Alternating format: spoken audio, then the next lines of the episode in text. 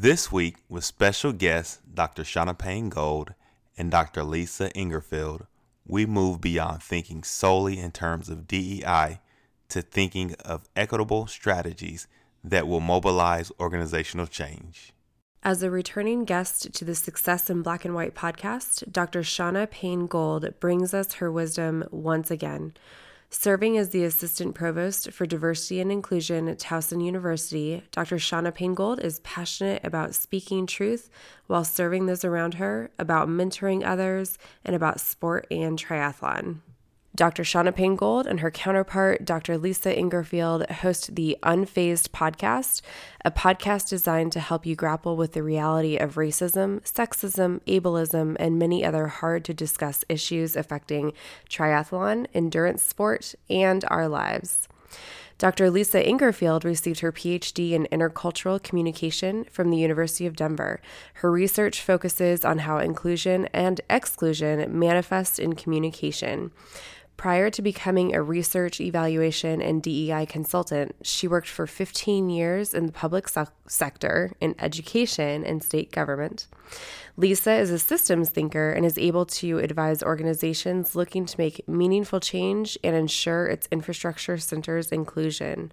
She is originally from London, UK, and currently resides in Colorado. She races triathlon, owns Tri to Defy Coaching and Consulting, and is a certified RRCA and USAT coach.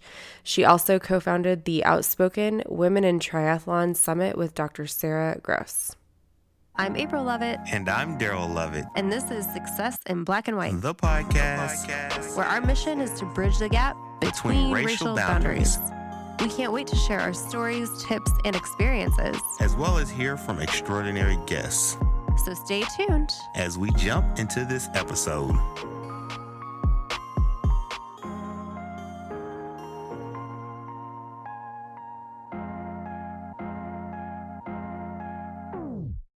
Hey, everybody, welcome back to another episode of Success in Black and White. The podcast. We are back one more again. We are back one more again. We are back and we're coming to you live from the house. Always, always now from the house. We're not alone. We're not alone. We are not alone. I know. I'm really excited about our guests tonight. Um, our guests tonight are actually the hosts of the podcast Unfazed um, by the company Outspoken. And we are so excited to have them because this podcast is so outstanding. I recommend it almost on a weekly basis. And I would be telling the very God's honest truth when I tell you that I actually put it in a link at a Zoom meeting just this morning and was like, you need to listen to this podcast because we're talking about diversity, equity, and inclusion today. Uh, so I'm excited. These two ladies I have followed since they started the podcast.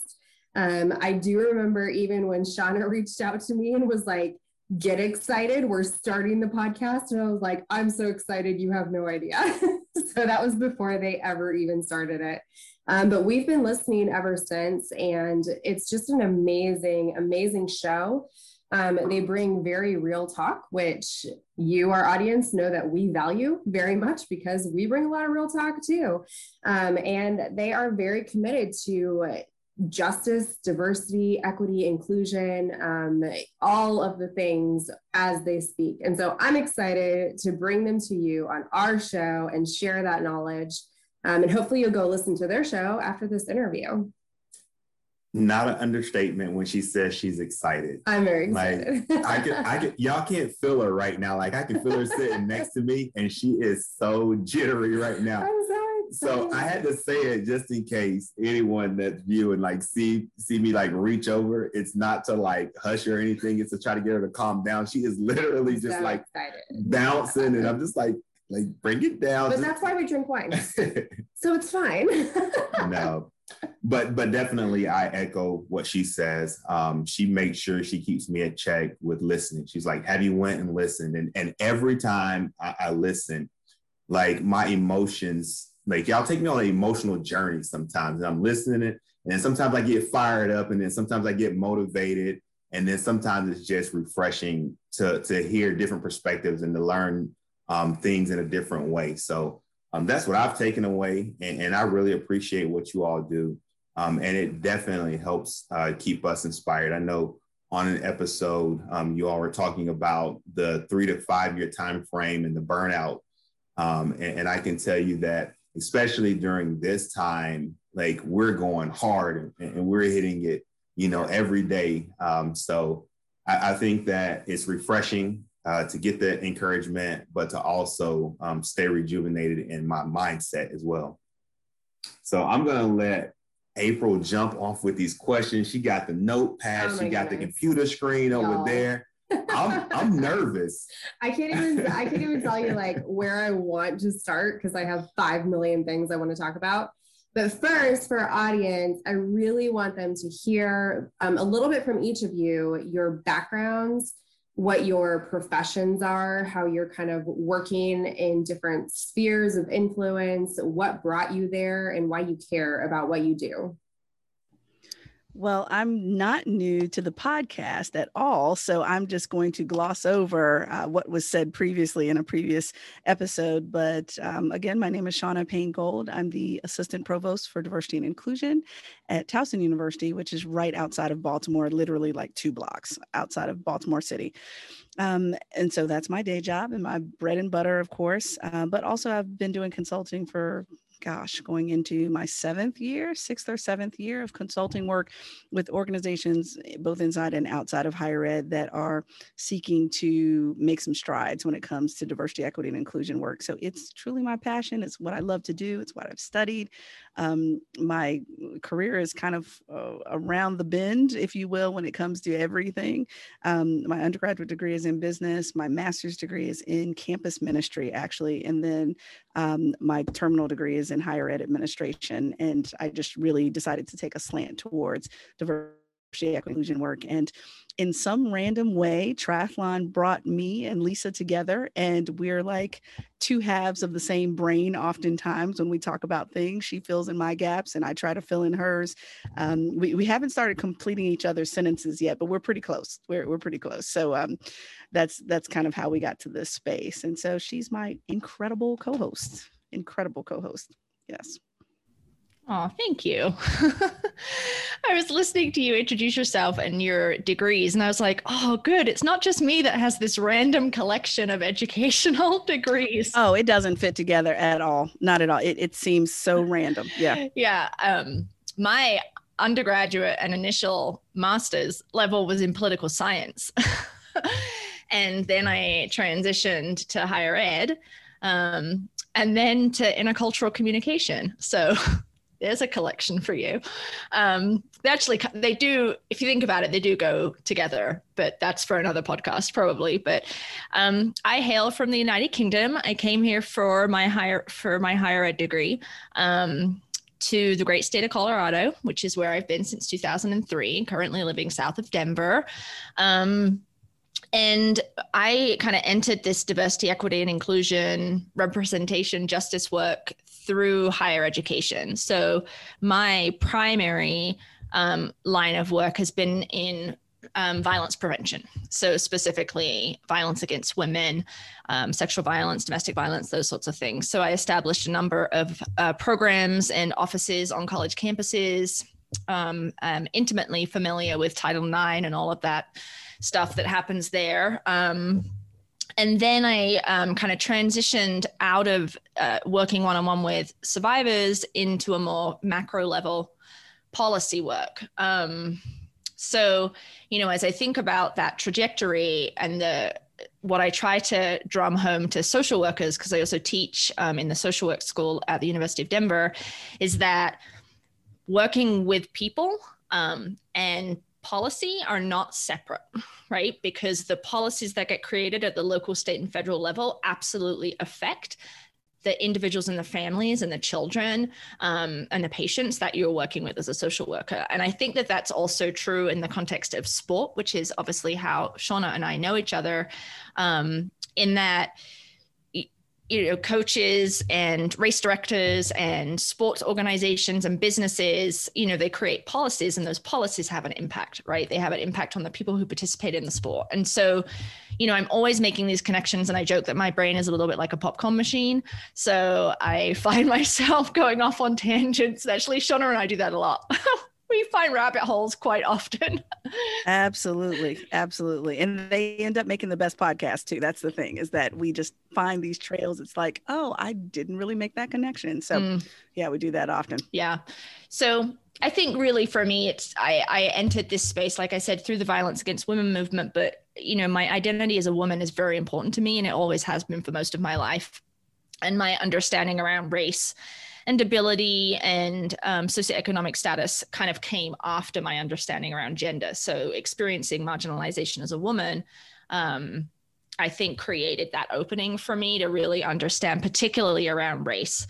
Um, white privilege and what that means to live in a white supremacist society and what does it mean for me to help deconstruct that and break that down so it's a it's a personal commitment i think I so I I want to switch gears and I'm just unsure of where to even switch it to because there are some things that you mentioned in your latest podcast episode that dropped this week that really resonated with me. Um, and I also want to get your broad overviews of some of the events that have happened in the past year.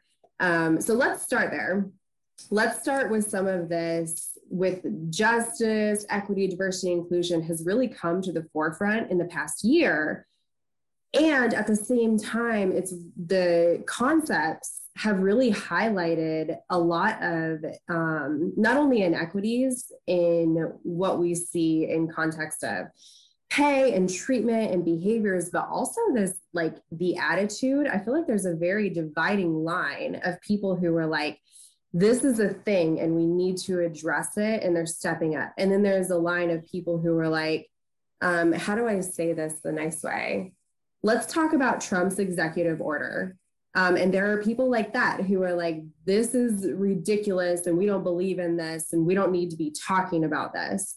And it feels like in the past year, we had a Trump executive order telling federal governments and their entities and their contractors and their subsidi- subsidiaries that they cannot be talking about training people on equity, diversity, inclusion. And then all of a sudden, the administration changed for the better, and Biden came in and he basically reversed the order and then some. And so I'm just curious because you're both in the space and you both work very closely with these principles. What what have you seen with this trend? What it, what does this mean? Everything we've seen in the past year. Oh, that's a, a great question. Yes, it's been an extremely volatile year. We know that.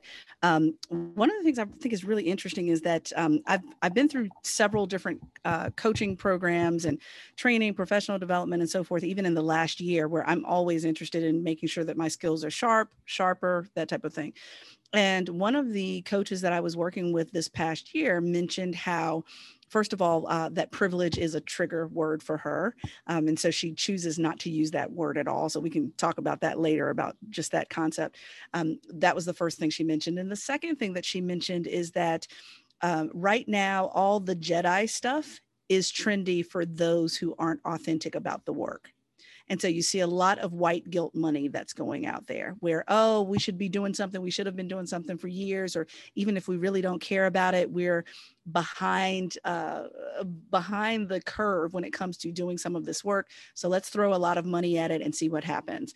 And so, you know, that you can kind of read through. And so my coach was saying that let's make sure that we don't get stuck in Jedi language, justice, equity, diversity and inclusion language, but continue to focus on org development language um, as well as professional development language because org development and, and professional development language has not gone anywhere in tons of organizations across different industries.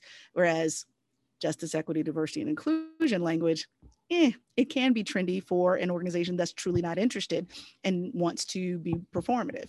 They want to perform, they want to look as if they're keeping up with the pace when they're really not. And so given that i think you know we re- we need to really pay attention to that. Um, i feel fortunate that i work on a campus that is probably just uh, as liberal as i am if you will in many ways um, especially um, when it comes to this type of work. And so i remember some campuses kind of being grateful like it was almost like a sigh that oh the executive order is here so at least we don't have to really tackle this any more than we already are there were campuses similar to mine, and I've talked to other colleagues across the country where they were just waiting things out, if you will. So the executive order came down. I was at the point where we were about to launch our first diversity strategic plan in the history of the university in 155 years. And we used all the language that the executive order had told the country not to use. And we're sitting there like, you mean to tell me we put 18 months into this diversity strategic plan and now we can't launch it? And so we had to kind of hold tight a little bit, hoping and praying that the election went in a certain direction so that we could even launch some of these major initiatives that had been underway for for years literally and so given that you know i remember some of my higher ups literally laughing, like saying, I, am laughing that we're even having this meeting about this ridiculous executive order. So I think we should bide our time, wait, see what the election does for the country. And the millisecond that we see the results of the election, then we make a decision as to how we're going to move forward. But this is still a priority to this campus. And so I think a lot of people kind of, you know, they, they sheltered in place until the election results came out. And then after that, they moved forward. So that that's kind of some of the things that I've seen happen over the year. But I do think that there's some very volatile things that the country has been still enough to notice and address. And I think that the dual pandemic of both COVID 19 and all of the um, racial injustice, especially that has been happening forever, but we were still enough to notice this year. Now people are responding. So that's kind of my thoughts on that. But Lisa, what do you think? Yeah, I like how you ended that with the people being still enough to notice. So the pandemic created the window, perhaps for, in particular, more white people to wake up and see these kind of deep seated problems. Um, you know, Shauna and I have talked about how how much this will stick in terms of the excitement and energy around doing something different and being better. And I, I think the jury's out on that one. But for me, what I see when I look back is that there's a there's been a little bit of a sea change linguistically. So it speaks in some part to what Shauna said about the trendiness of the Jedi language, but I hear people talking more about systems now, right? Versus the bad apple, the individual person. I mean, we still have that, right? And I think that um, this past week with the two mass shootings that happened, um, we've fallen into that a little bit. But this, um, there seems to be a deeper understanding about um, how you know the administration the, at the federal level so the trump administration you know and his kind of mercurial nature uh, how that can have um, devastating effects in terms of how it trickles down right all the way through to the local level um, and that it's important to pay attention to that. You know so it connects for me to voting as well and how um, fervently. People were energized and interested in getting out to vote in this past election now and let's not get me on my soapbox about um, suppression of the vote and voting rights. Another podcast. Um, but you know so I, so I think that part of that is because there's this recognition that the system matters. So, you know, um, that we have to change the people who are running the system because without that movement, you know, the Titanic isn't going to go anywhere. Um, and then this what's interesting to me too is there's been a lot of talk and actually president biden says this a lot that this is not america when he's talking about racism and he's talked about it recently with um, the murder of the individuals in atlanta particularly the six asian american women you know this is not america this is not who we are and it's funny because i'm not Amer well, I am. I'm a US citizen now. But like I have this kind of um, interesting perspective because I spent 26 years of my life in the United Kingdom, right? So it's weird. So it's a different way of thinking about what it means to be American. Um, and so actually my undergraduate degree was political science but it was american political science so like i also have this background external background thinking about it and for me it seems so disingenuous to say that it's very um uh I, I what like idealistic it's very idealistic and it's a very white thing to say right that this is not who we are. Because when we think about asian american um, discrimination g- given that that's a recent thing um, the talking about it is a recent thing. The discrimination is not right? And that that goes all the way back all the way back hundreds of years right? Um, and we don't ever talk about that but now i'm hearing it right? And i think that that's different. So i think this past year and everything that's happened has shifted the conversation in a way that in 2019 we might not have heard that same critique. Um, again whether that's lasting i don't know but I, that's interesting to me. Lisa, you just said something that really resonated with me is that the that is a it's very much a privileged white ideal to think to, to be able to say like this is not america and for anybody who has studied the actual history of america this is exactly America. This is exactly who we always have been. And there's always this like, we we want to be better. And you know, there's a really interesting podcast, um, Scene on Radio. I don't know if either of you have listened to Scene on Radio from Duke University.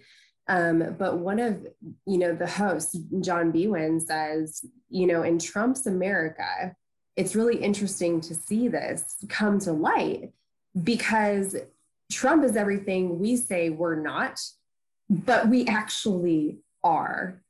And we, we need to strive to be better and to do better. And so I like that you both were talking about the systems change because I think that's so important. And Shauna, you know, you said something that I was like, this is, I, I feel like I was listening to your podcast again because in your podcast, you were talking about how the this checklist of DEI is very in vogue right now and you would rather an institution or an organization mm. just be transparent and say, this is not what we want. Like, we don't want to diversify, we don't inclusive because then there's no mystery. It's not performative. It's not we get there and we trick somebody to come in, which then led to Lisa saying, regurgitate your podcast too. But then, you know, Lisa said something else that I thought was really powerful she said the one person who comes in that they hire as the DEI hire, that diverse person has to be the one to lead the way. And they're the only one to lead the way for that institution to say, oh, well, this we should hire more diverse people, or oh no, look, that person didn't work out because that one person couldn't survive in our culture, right? And I thought that was very powerful because it connected back to what right. what you were both talking about just then.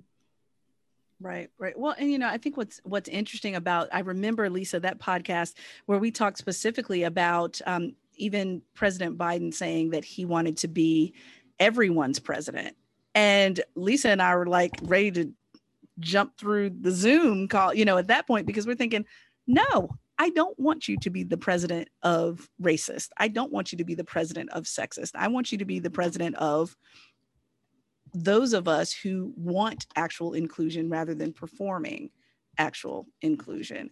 And so, no, I'm not interested in you being everybody's president because if that's the case, that means things like Charlottesville is okay, Atlanta is okay, George Floyd is okay, Breonna Taylor is okay, all the way back to Emmett Till, prior to Emmett Till. All of that is okay. And it's not and has never been.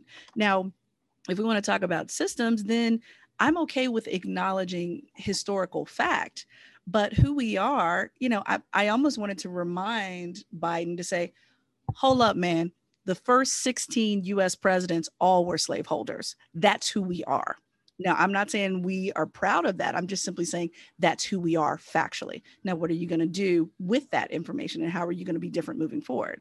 Even as we, because I, I worked at UVA for several years, yeah, I got it. I'm I'm a Virginian. I'm originally from Southern Virginia. I know all that that Thomas Jefferson has been trumped up to be and all that Thomas Jefferson actually was based on revisionist history of no, we need to tell the whole story of no, Thomas Jefferson wasn't just planting 75 different fruits and vegetables.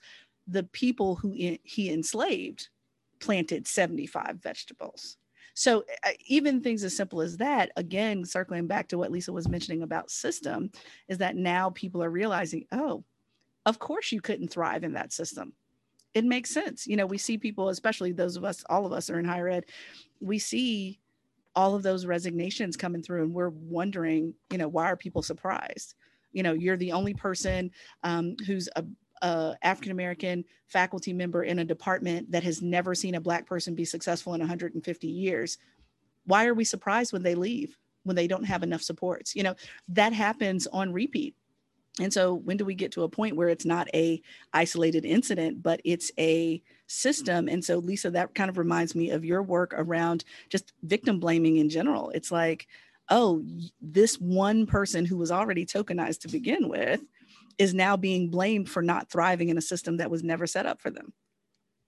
Who does that? We do it all the time. And so I think now we're becoming more thoughtful about how systems literally were not built for certain people and what we want to do about it.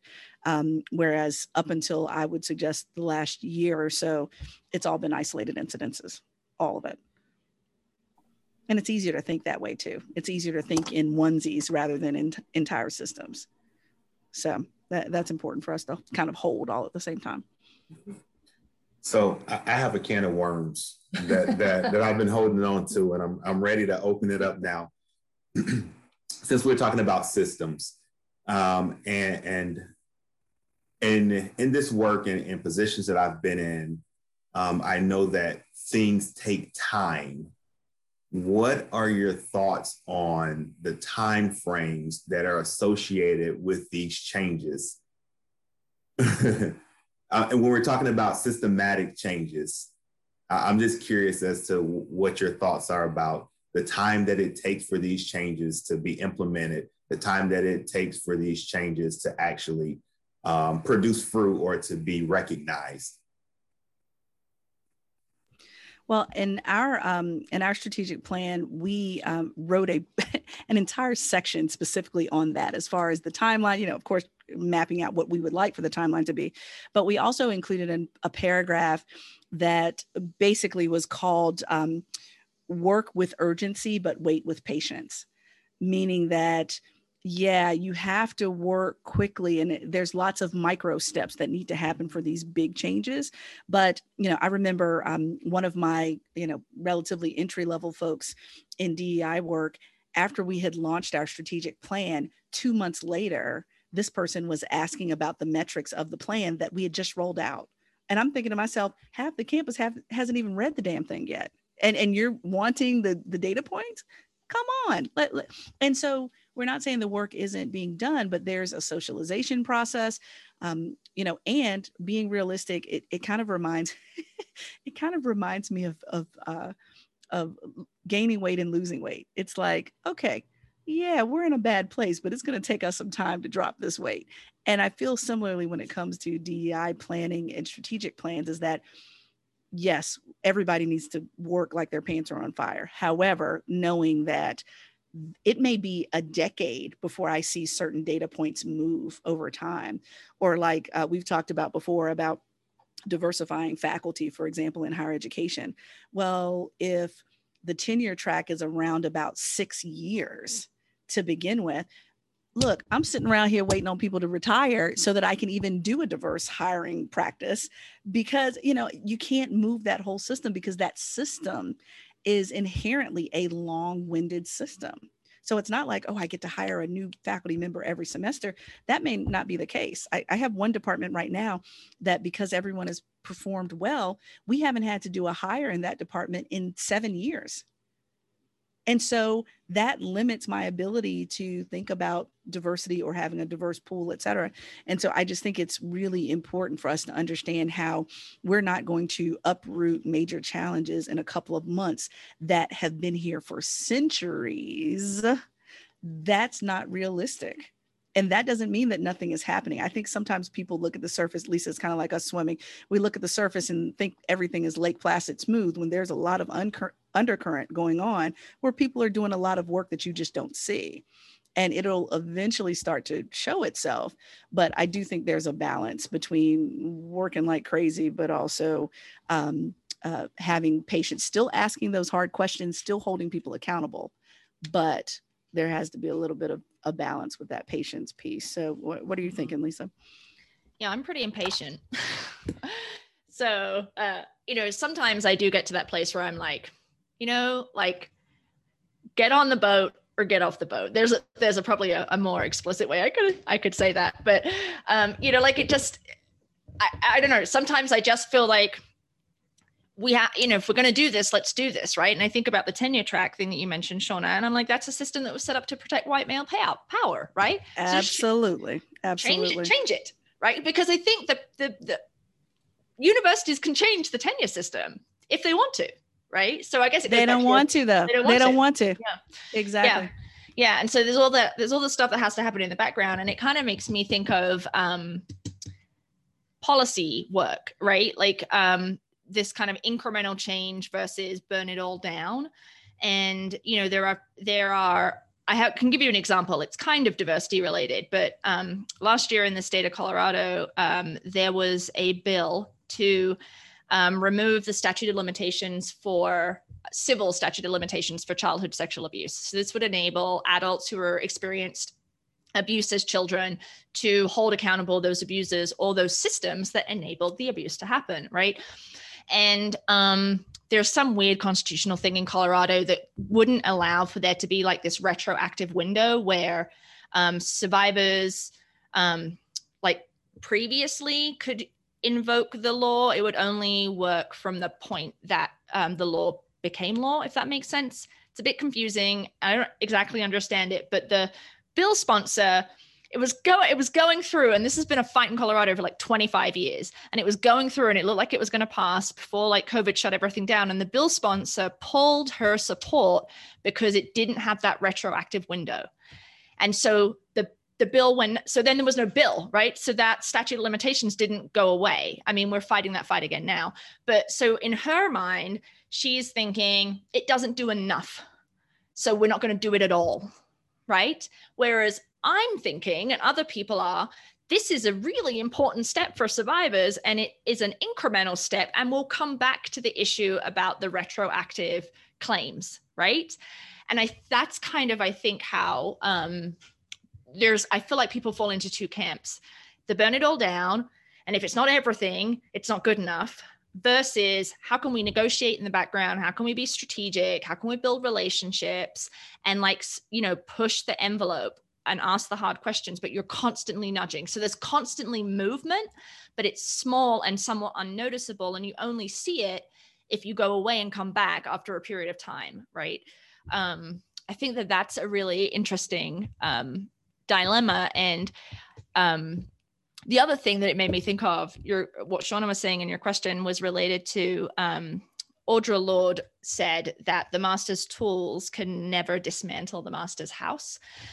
And that's really interesting when we think about time and how long this takes, right? Because if we're churning away within a system, using the tools that the master gave us that were designed primarily to maintain the house, like are we actually are we just spinning our wheels right so should we get outside of it and like bang it down from the outside essentially and i think you know i don't know where i land on that i think it's you know there's pluses and minuses but that is directly related to how long it takes to enact change, I think, is the, the tools and the strategies that we use. Lisa, I'm more like you, like the impatience. like I'm a result driven person. And and I'm gonna hopefully speak all of our language. Um, you two are athletes. If you have equipment that is not helping you perform at your maximum level, you're not going to keep that equipment and be like, oh, well, I'm gonna just keep trying it out. Maybe it'll adjust, you know, maybe it'll work for me. Like you're gonna go look at other options. And if you find something that works better for you, you're going to go with that equipment and change it out. Um, if, if you're talking about performing. So that's that's my personal thought process and approach. I'm like, we have things that are not working. They're not helping us um, perform at a high level. So why are we just holding on to them and we're like trying to like figure them out and, and make them work for us if we have results showing that they are not helping us perform? Yeah, well, and you know, I'm this whole conversation reminds me of Mary Beth Gassman, who wrote this incredible article on why there weren't more underrepresented faculty being hired in higher ed. And basically, her point was that the title of the article referred to why isn't there more underrepresented faculty? Because we don't want them.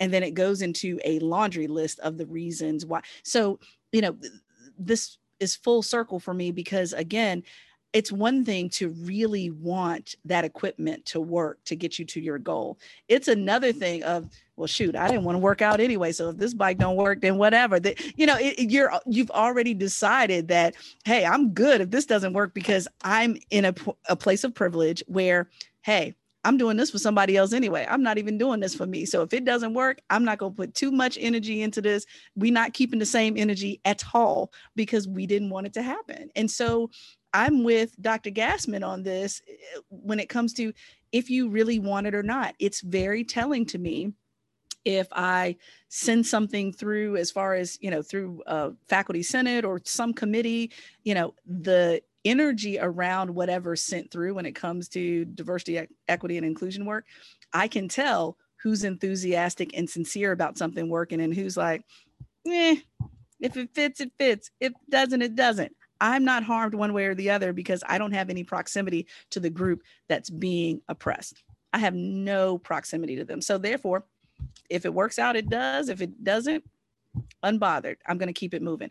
And so to me, that level of enthusiasm, that's very telling as to whether it's going to work or not. And uh, I love Lisa's example of the policy because we had something similar um, where we were on our faculty searches, we realized that we were taxing uh, underrepresented faculty members by being that one token on every search committee that's keeping in mind equity and inclusion concerns. And frankly, just because you woke up black, brown, whatever, a woman, that doesn't mean that you have the skill sets to look for those things either. Now, you can give voice, but there's still some skill sets involved. And so it took us once again another 18 months um, to create this program called the inclusion advocate program where we take tenured faculty members train them and then they are matched to sit on committees. And those search committees are probably not in their department. They may not even be in their own college. So you can have daryl the uh, the professor of geography sitting in in a search committee for math right, as a tenured faculty member and helping to identify where we need to continue to debias the search process. Well, that entire process had to be voted upon by the academic senate. We had to also um, think very critically about what we were going to include and what we weren't, because for most searches, the faculty members vote on the finalist. There were some, uh, I knew there would be some resistance to that vote. And so we knew that this whole project that we had worked on for 18 months might get thrown out just on the point of disagreement around voting or not. So what we had to do was play chess, not checkers, and give it up to the departments to say, hey, if you have an inclusion advocate, your department by department determines whether the IA is going to get a vote or not. And that's what got the whole baby through rather than the whole thing being thrown away over that one point of voting. So this is when it gets more complex where yes, I would love to run a Mack truck through the whole process, but probably end up with no inclusion advocate and definitely no vote. And so we have you know one department that does allow their ia to vote another that doesn't. But i'm as much as i want everybody to be able to vote i also realize that we might have ended up with nothing. And so what happens when you have to make some of those hard decisions of not exactly what we want but close and better than nothing? So let's run with it. Those decisions are made constantly constantly. Mm. it's a strate- strategic choice right absolutely yeah absolutely. so i have to balance my impatience with the with the knowledge that strategy w- can win in the end. I think there's sometimes you want to drive a truck through it. There's moments for that. um, but yeah, that strategy, I think when we're talking about diversity and inclusion work in any organization, whether that's higher education, sport, business, I think that there has to be you have to be intentional and thoughtful and know who your allies are and your champions and really think about um, who to approach and how to do it. It's politics, right? It's like politics. I really like that, and I'm going to let April ask the next question. I can feel her kind of like she's, she's like rocking a little bit, so I'm gonna let her get to the next question. But I, I really appreciate what you both just said um, because I know for me, um, and, and I still battle with it periodically. Like I always feel like I'm working, you know, with people, and we're always trying to catch up and and I lose sight of the strategic process um, and that it takes time of the political side of it. And, and because I'm, I'm so anxious and, and I want to see the change and I want us to be progressive um, at, at a faster pace than probably we normally are. Like I always feel like like I'm trying to catch up or I'm in a mode of catch up. And sometimes it's discouraging and I battle with it often. Um, but I really appreciate what you both just shared about just remembering that you have to um, make strategic plays. You know, it's it's chess and not the checker, uh, and, and and hopefully some of our listeners also took that away because that actually just helped me because I was like, oh man, I always feel like I'm trying to catch up. I always feel like I'm going 100 miles per hour, but um, I think for me personally, I'm just going to probably take a step back and look at the uh, strategy and, and try to think of it from that way and work on my patience a little bit. well, I, I think it's important what you know, when we were talking a little bit earlier about what type of tools are we working with, you know, that's one of the things that we get caught up on is like, okay, we need to race to get all these things done, which part of me is like, yes, you know, good, let's move in the right direction. And part of me is like, okay, but if we're if we are building or trying to build systems of diversity, equity, inclusion upon a rock that was built on white supremacy, we're probably, some of those are not going to be sticking points. It's because we need to go back and dismantle what was built on white supremacy before we can move forward with certain things, not everything, but with certain things. And so I get a little, I like the strategy play. I like the chess versus checkers because it makes sense in terms of what can we move forward on now? What makes sense is like the low hanging fruit versus what do we actually need to plan for? What do we need to make sure we dismantle first before trying to build upon because it was built on a faulty foundation in the first place? Um, and so i like this is a good conversation. Um, i do want to ask this is well i love okay i if I love your podcast, I love, love your podcast. This was something I think back from November or December that I learned from both of you um, that I have brought into multiple conversations in various offices talking about diversity, equity, inclusion. And that is the conversation about representation versus diversity. And that was a really important conversation for me to listen to when you both talked about it, um, and and just something that really has stuck with me. So I would love to maybe have a little bit of that conversation um, tonight in the next few minutes because I think that our audience should hear this um, about you know what is the importance of representation, what is the importance of diversity, how do they coexist, um, and and how do we utilize them both as as uh, uh, I, I don't even know what the word would be. How do we just utilize both of them? That's a good question. Yeah, I'm thinking, Lisa. I'm thinking. I, I've, I'm thinking about where where I would place it because I, I find myself kind of using the diversity language as a label that people are familiar with, even though I mean and function within representation, right? So people outside of our industry that don't do what we do every single day, they know what you mean when you put out their diversity. Okay, we're talking about different people, how to get them to function well together, how do we get everyone to play nicely in the sandbox? Eh, okay, fine. We can at least start there and then move forward. But representation to me gets more and more interesting because it goes back to that concept. And Lisa, you might have to help me out on the scholar on this, but um, it goes back to scholarship around centering and who's in the center. And it reminds me a lot about, you know, as far as like being on a stage with a spotlight on you. And usually, what has happened, or at least in American culture, what has happened is that white people in general have been in the spotlight on this stage.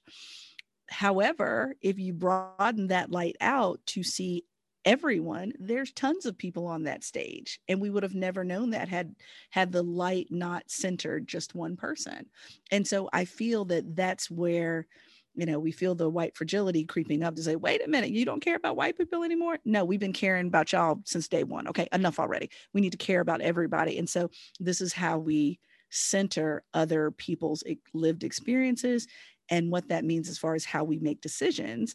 Because and, and I think about it all the time. Lisa, we've had this conversation about universal design. When you design something, having in mind that certain people are going to exist and function in that place, then everything from the start is designed to accommodate and make those individuals comfortable. But what if there's some other people that show up that you didn't design for? And therefore now they're walking around uncomfortable like it reminds me of i don't know if y'all remember there was like some kind of cold medicine commercial or something that was on tv for a while and it was this mini little house this teeny little house um, that was built in this commercial and there was this seven foot tall man that was trying to function within this house and I'm thinking to myself, of course you can't function in the house. The house was not built for you. The house was built for a person that's three feet tall. So of course it doesn't fit you. And that's kind of how I feel about the whole diversity and uh, and representation piece is that because only one group or a couple of groups was represented when we built this house called the United States of America, that's why it doesn't fit for too many other people unless those people cramp themselves up to fit into this small ass house. Nah, that doesn't work. And so we have to think through going back to Lisa's point, do we want to burn this whole thing down and start over? Are we going to dismantle the house because maybe, you know, the the footers or something is worth holding on to, but we still need to pour a new foundation and rebuild? What are we going to do? And sometimes I feel like if we do kind of run a Mack truck through the country, without some real deep examination as to how we got here, then all we're going to do is just do it again in a different way. So we centered white folks this time. Okay, well, what if we tear it all down and then we center men of all colors? Or then we tear it down again and we center people with blue eyes. And then we tear it down again and center people that are under five feet. Like we could center all kinds of people to the detriment of others. It just happened to be on race here. So, how do we rebuild that and think that through? So, that's kind of how I see you know that difference between diversity and representation is that diversity is a label to help invite people in but once you get them in it's almost in my mind kind of a bait and switch type situation where okay now that you're here let's talk about representation because that's really what we want to get at. And that's like the level two three of what i really want to get at when i'm doing this type of work. Um, so yeah i'm still kind of mulling that through and how to like I, will know that we'll we've arrived when people's titles start changing from you know vice president of da, da, da, da, da, to you know something with representation included in it but we, I, I know we're not there yet at this point though. Lisa what are you thinking? Mm, I mean, I thought it, it, was pretty a profound shift for me too, because we heard about it on that podcast, right? Wasn't it Abby Wambach um, and her wife. The yeah, that's right. Um, she was talking with um, on Luvvie Ajayi's podcast. See, see how all these podcasts are just kind of building up. Um, Luvvie was uh, having an interview with Abby Wambach and talking with her, and and she had really strong statement around not using diversity because it's centered white people because mm. it begs the question: diverse from what? Usually yeah. diverse from white people or white males. So that's how we got to representation, yeah. Lisa. So you're you're reminding me of that. Yeah. Yeah, and there's other there's other examples of that too, right? When we think about geography and we think about you know, the Middle East, well, what is it Middle East from?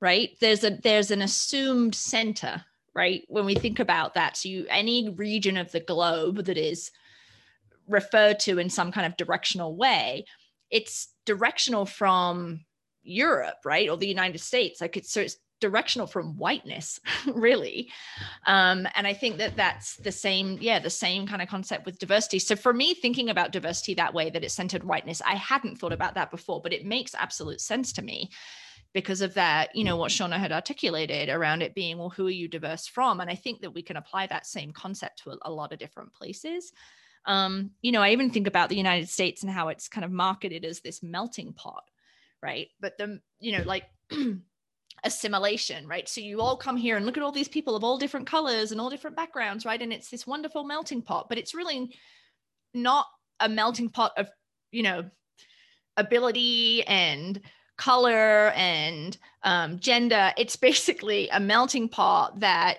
is pushing everyone to be white and straight and able-bodied and cisgendered, right? So it's it's a bit misleading. Um, well, it's not it's more than a bit misleading it's very misleading uh, and so i think that e- you know even the way that we talk about the united states and um, the word diverse and how that's used you know the united states is very diverse right it's just it just feels um, disingenuous it feels surfacey whereas representation is look at your community. Who's in your community? And are those people represented in leadership positions in organizations um, you know in teaching in medical field? And in large part you'll find that it's not right? That people are not represented there. And so i think that it's just a better way to think about this. Oh, i uh, honestly i could talk to you both for hours especially that we have you with us which is exciting. Um, I, but I think that this was a really good note to probably close out on. So let's do this um, since we are running short on time. I would like for you both to, to obviously give closing remarks and just what would you say to people that are doing this work that may be feeling discouraged or run down um, to, to maybe inspire and motivate them or to let them know that things are happening like shaking is going on.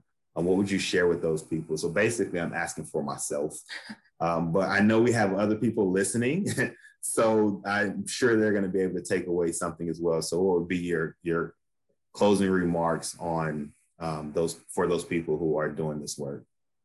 What should we say, Lisa? Keep hope alive, and and that's it. I don't know.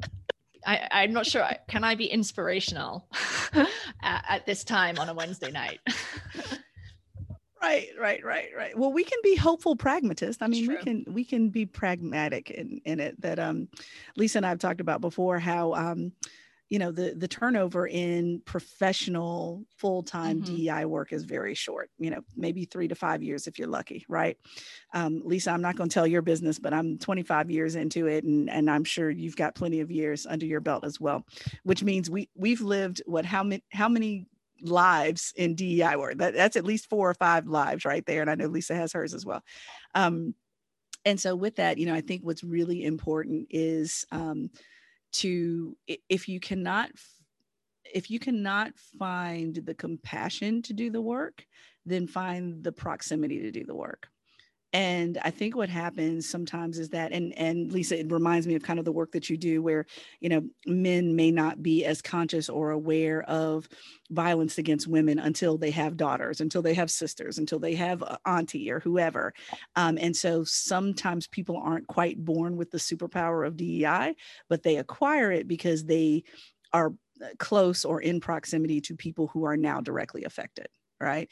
And with that you know for me yeah plenty of days that I get tired, of course, absolutely. But you know, Daryl, when I look at some of your work and some of the things that you want to do as far as your research with Black men, et cetera, oh, well, I guess I'm going to have to get my hind parts on this call to talk with Daryl because his research may directly affect my 10 year old and my six year old, period. So I'm going to make time for that. Um, and so I think some people do need that level of proximity to um, c- continue to keep hope alive. But I also strongly encourage people with my pragmatic hope in that you're probably not doing it right if you're not running into some type of resistance. And, and, so be ready for it. I mean, you know, if you are on the defensive line of a football team, you don't show up thinking, oh, this is going to be a breeze. Let me just run on down the field. No, I mean, you know, clearly that that's what you're there for. Right. And so, um, just to continue to be prepared for the resistance. Um, and it, it, usually gives me a sign that I'm going in the right direction when I'm in headwind rather, rather than tailwind on certain things. And that's okay. And to hold both of those into balance that there are people that are dependent on us to do this work flat out like you know 10 20 30 years i don't want to look back and be like shoot we're right back where we were when i first started my career what in the world were we doing um, and so i think holding all that hope of what what's going to be lisa we said we were going to do a whole podcast mm-hmm, on this topic mm-hmm. what's going to be the dei legacy what what are we going to leave for anybody it might be our kids it might be our spouses it might be whoever but what are we going to leave and i think if we leave without a legacy that is probably a bigger problem mm-hmm. um, so I, I, think we should hold all that at the same time mm-hmm. yeah um, everything she said and then you know i have i have a very dear friend who once said to me around social justice work dei work that each of us gets to lay a stone in a path right? And there are stones that have been laid before us, and there are stones that will be laid after us. And so it's really important to know that even if you don't move a mountain, right, you're laying a stone and you are making a dent in some way, whether that's in someone's life or whether that's at an organization or a policy. You know, you're you're doing the work, and that's what's important. And then I would also say have those people that you can drop the F bombs with, right? You know, like I text Shauna frequently. I had a really fascinating conversation with my dad. And I like copy and pasted it and sent it to her. I was like, what the heck? I said something worse than that, but uh, um, yeah, you know, and I think that's really important. I mean, um, just be because those if you don't let it out, if you don't let that frustration out, that impatience that just builds up and builds up, right? And you want to pull your hair out and you then it's just you're gonna your bucket is gonna fill up really quickly and then it's gonna overflow and you're not gonna be able to manage that. And that's when you stop being effective. Um, you know, and I think sometimes I'm definitely not effective. Like I don't really love resistance and it annoys me, but I know that we run into it, right? So if I'm not feeling like I can engage in it, um, I'll lean on someone else or, or, you know and then i'll take one for them at another time i think there's that piece that's really important oh that was good so good if you want more of that that inspiration and that wisdom we are dropping the link to their podcast unfazed in our show notes please click on it please listen to it it is amazing and every week it inspires me and i learn something every single time i listen um, I would say at this point, I think we're done. Yeah. This was really good. This was. I don't even want to end it, but I know we have to. So. Yeah. All right. Well, until the next time. We're out. Peace. Bye. Thanks for joining us for this episode of Success in Black and White, the podcast. The podcast. Music engineered and produced by DJ Vance. Remember that you can join our email list at successinblackandwhite.com for more ways on how you can help bridge the gap between racial boundaries. I'm April. And I'm Daryl. We're, We're out. out.